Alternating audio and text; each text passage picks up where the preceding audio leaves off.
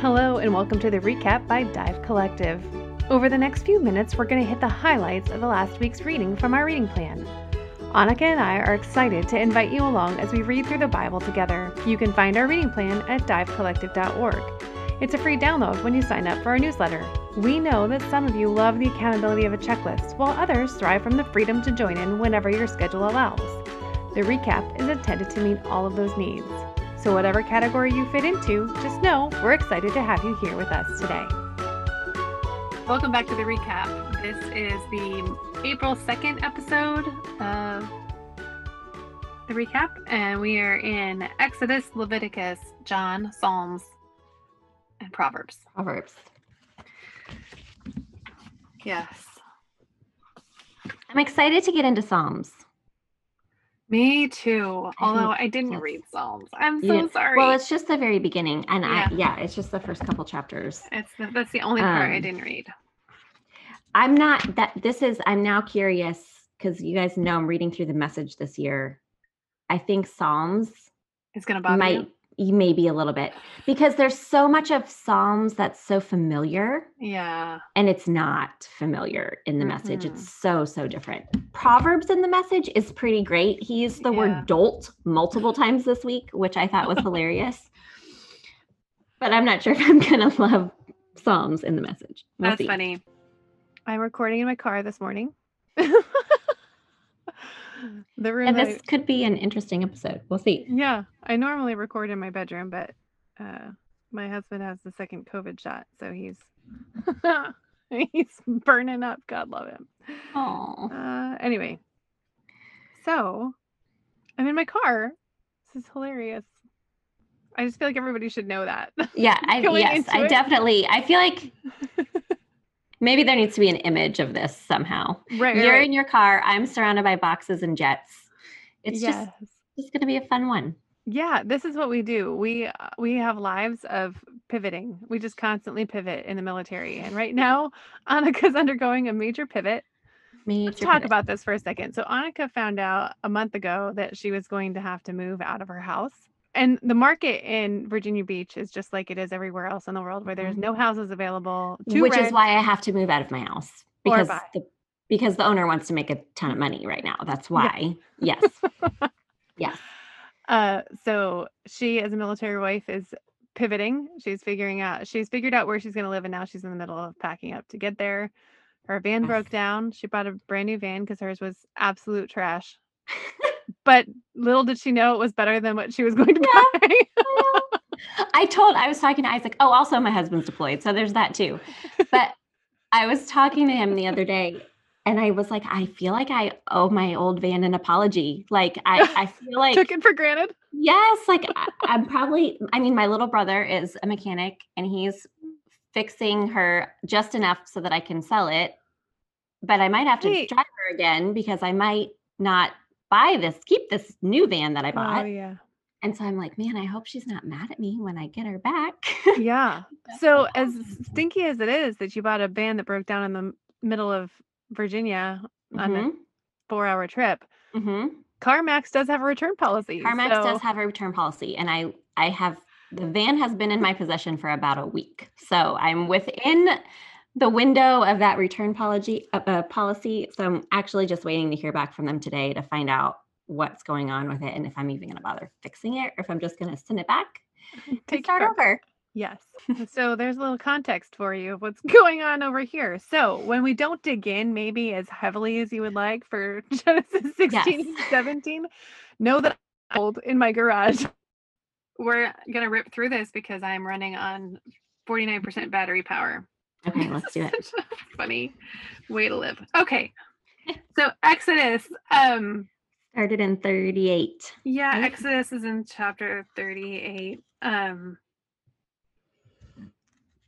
This was a lot more. Oh, wait, no, that was Leviticus, is what I'm thinking of. I think this like, way, like, general overview, my takeaway from Exodus and Leviticus this week, and I know it's going to just keep going as we keep reading Leviticus, I was just reminded about, like, just the cost of our sin. What those, what the priests did it's so bloody. The sacrificial system that God set up Yeah. in order for sin to be forgiven, it's so involved. And I mean, you look at the tabernacle that was involved for that was more like I think when I think of that, I think more it's intricate and involved because it's God and it's his house. Mhm. Um, but it was also the place where they did all the sacrificing and I just Leviticus hits me again with just how much it costs.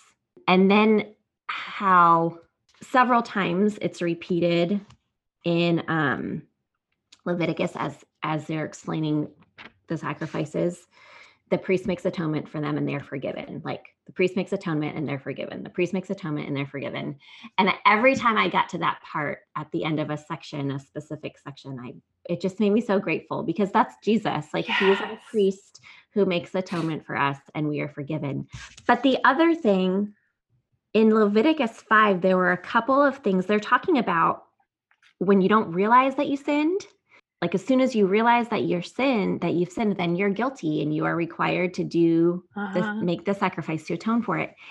And in verse five, five and six, it says, When you are guilty, immediately confess the sin that you've committed and bring as your penalty to God for the sin you've committed a female lamb or goat from the flock for an absolution offering. In this way, the priest will make atonement for your sin. And then later on, if anyone sins by breaking any of the commandments of God, which must not be broken, but without being aware of it at the time, the moment he does realize his guilt, he's held responsible. He's to bring to the priest a ram without any defect. Thus, the priest will make atonement for him for his error that he was unaware of, and he's forgiven. It's a compensation offering. He was surely guilty before God. And I just was thinking about like you read, you can't read Leviticus without being grateful for Jesus in the atoning sacrifice aspect and just that confession relationship aspect. We're so glad you're listening to the recap with us. We'll get back to this week's reading in just a moment. Did you know that we're studying four different Bible studies in the book of Genesis this year? We just wrapped up our first one about creation through Noah. The next one is beginning March 9th and 11th. Please come join us as we study the story of Abraham. We're going to look specifically at how the gospel is reflected in this great man of faith. We've made it easy for you to join in anytime. We have podcast recordings of every chapter we've covered on our network so you can easily stay caught up. Come and see at divecollective.org. It's clear, it's wiped away. The priest takes care of it. Now go.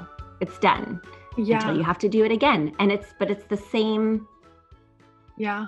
it's the same process without the sacrifice because the sacrifice is once and done. Yes. I think um I have like so many thoughts from what you're talking about. One being the bloody nature of what's happening in this gorgeous tabernacle that's made so mhm. pristinely and intricately.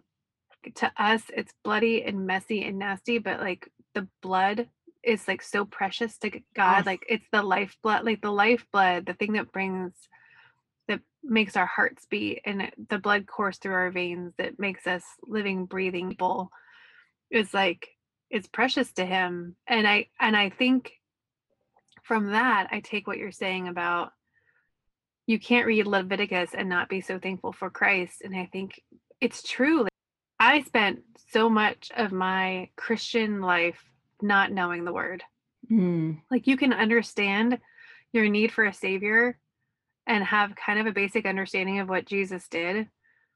But to read Leviticus, to read Exodus, to read Genesis, to read these like like the establishment of God's Mhm. covenant and purpose and the way that he works for his people and his love for his people like you it's the gospel like it's so much more rich with the Mhm. understanding of With what's happening yeah of the, with the background information of what's happening here because you like even in that that picture of moses finishing the work mhm. like where you know this is one of my favorite passages where moses is they're doing this work right? they're yeah in exodus they're Thirty, yeah. they're they're building the tabernacle they're putting it all together and then moses is putting it all together and it's over and over and over again just as the lord commanded just as the lord commanded just as the lord commanded he finishes the work the last lines of exodus are um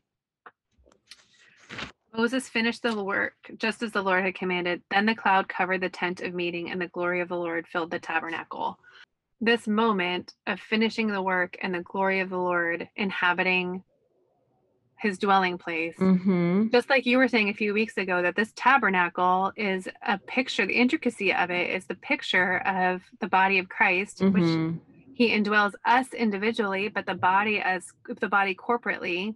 Mhm. And this is exactly you know, exactly what you're talking about. It points to Jesus. But if you look at John, like what we're reading this week with the Jesus's priestly prayer is like all about I have finished the work. I have done the work that you've called me to. John That in the message was beautiful. I loved reading that in the message this week. It was it it was beautiful in E- Yeah. ESV, but it's like Yeah. glorify your son so that the son may glorify you. Glory and glorified is like is written in there like a hundred times. Mhm. And then it says, he says over and over again that I've finished the work. I've done everything just as you've told me to, Mhm. which is a picture of um of Moses doing everything just as he told him to. And then when Jesus breathes his last, it is finished, and he bowed his head and gave up his spirit. That prayer also includes like the spirit that he's talking about, the spirit that he's going to put in all of us. And that's what he's doing. He's giving up his spirit, which is the same spirit that he's been promising them. He's saying it's going to come and it's going to dwell in you and it's going to be your comforter. And that's what he's doing. He's giving up his spirit. He finished the work just as the Lord had commanded him. He gives up his spirit and the glory fills. The glorified, that word of glory that he says over and over in that same priestly prayer, like that's the glory that filled the tabernacle, is the glory that Mhm. fills us. He finished the work and his glory fills us. That priestly prayer in John this week, that was the highlight of my week. Yeah. I mean, just his insane love for us. It's all highlighted. Yeah. This is exactly what you're saying. I'm basically going to just say the same thing. To read what Moses did with the tabernacle, to read all of that, and then to have Moses say, it's done, and to see God's glory come down. In John 17, in his prayer, Jesus says, actually, I'm curious how it's translated in the ESV. It's somewhere in the middle of verses 20 through 23. He says, The same glory you gave me, I gave them. Exactly. And so, yeah, just that whole idea, like comparing the tabernacle to the church, and it's mind blowing. Like that. yes.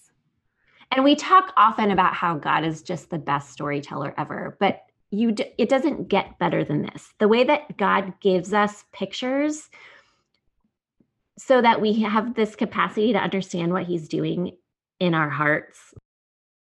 We have the tabernacle and we have an actual tangible image of his glory coming down and filling the tabernacle so that we can understand what he does in our hearts and in our spirits when he sends his spirit into his church. Yeah. It's craziness. It's craziness. Until you study the Old Testament and how it illustrates the, the Yes, New Testament, illustrates. you can't fully grasp the beauty of the gospel without studying scripture. It just Mhm. helps so much to understand. In so That- many ways. Yeah. Because it reveals like the utter mess that humanity is also and how desperately we need the gospel hmm in addition to all the beautiful ways that it pictures it. Yeah. Yeah. So good.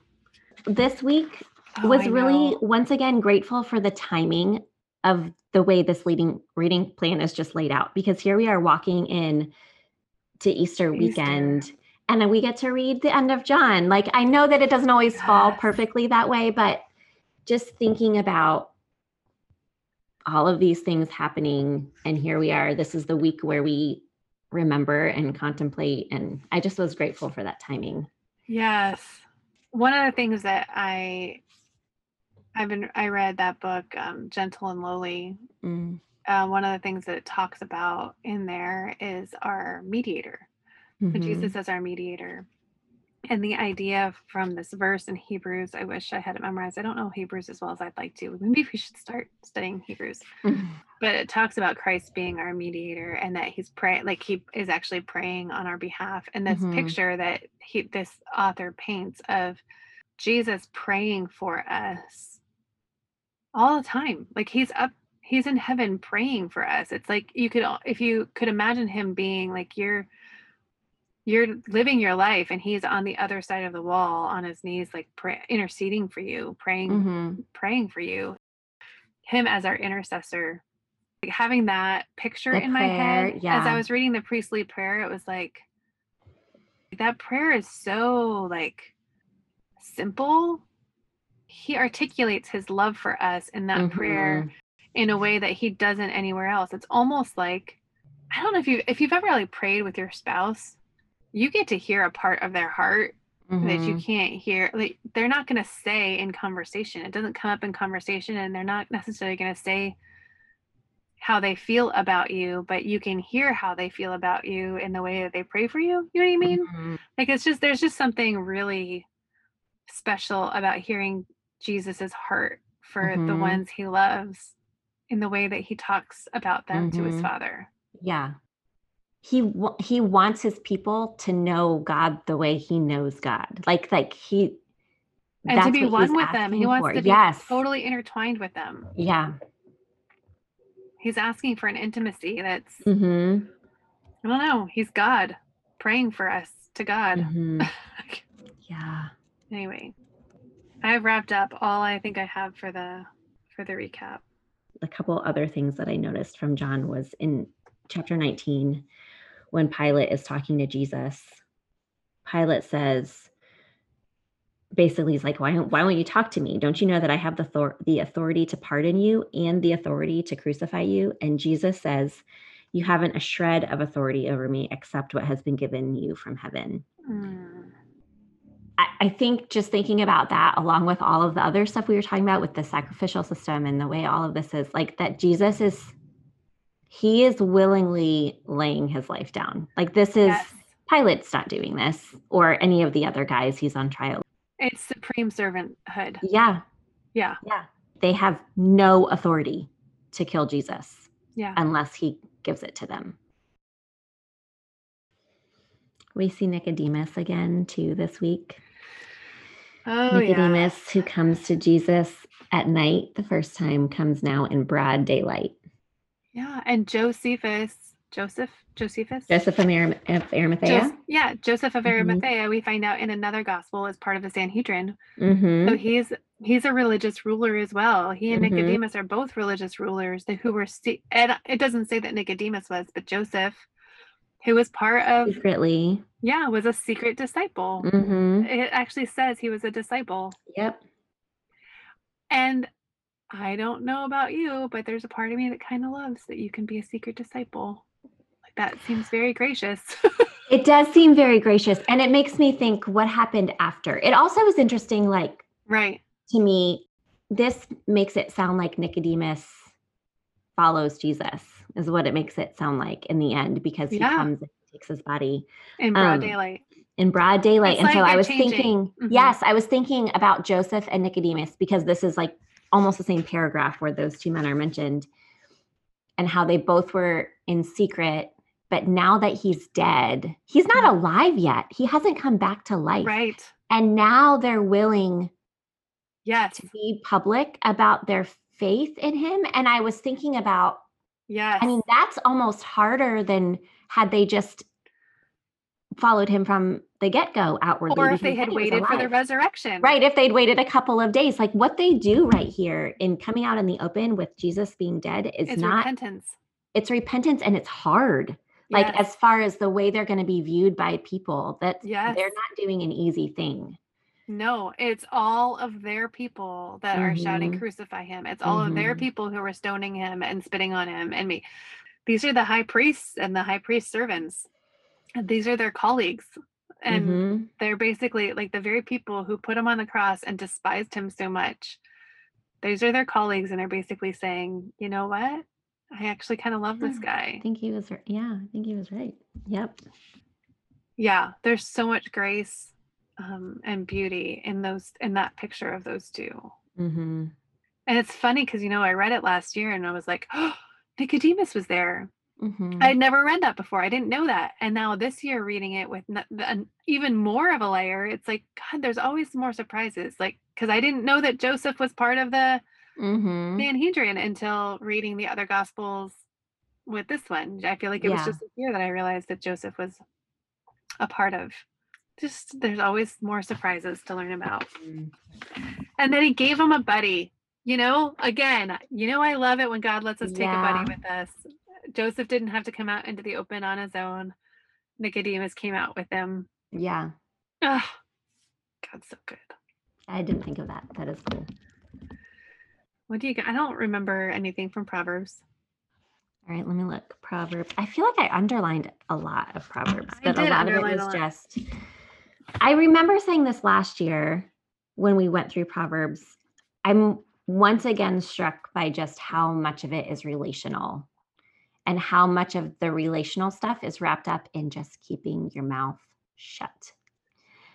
Which also makes me think about that book club book that we just we just had book club last night and we read everything happens for a reason and she's this woman going through grief and one of the things that we talked about a little bit was just like people say stupid stuff when you're grieving and just like all of that together and reading proverbs this week again i was just thinking man there's so much in there about you know like soft answer turns away wrath and the the wise keeping their mouth closed and the full opening their mouth and just Mhm. how relationships are saved by overlooking an offense and so many of those things that and i also was picturing solomon ooh that's a good one like jotting things down you know like a little notebook next to his like these little one liners that I've never pictured the way Proverbs was written before until this time. But when I was reading it this week, because they're so disjointed, I mean, there are sections Yes. that are, you know, connected, but yeah, I was just picturing Solomon. Oh, I should write that down. In 1921, it says, We humans keep brainstorming options and plans, but God's purpose prevails. That totally makes me think of Sarah, Sarai and Hagar. Yes. Psalms. Let me see. Yeah, Psalms was different. Like I feel like these first few are really familiar and they were not the same. I mean, I underlined some stuff, but we could just we don't have to do it. Yeah. again. I don't Yeah, I would say that the highlight for me this entire week was Christ's priestly prayer and how it's the fulfillment, like what he's doing.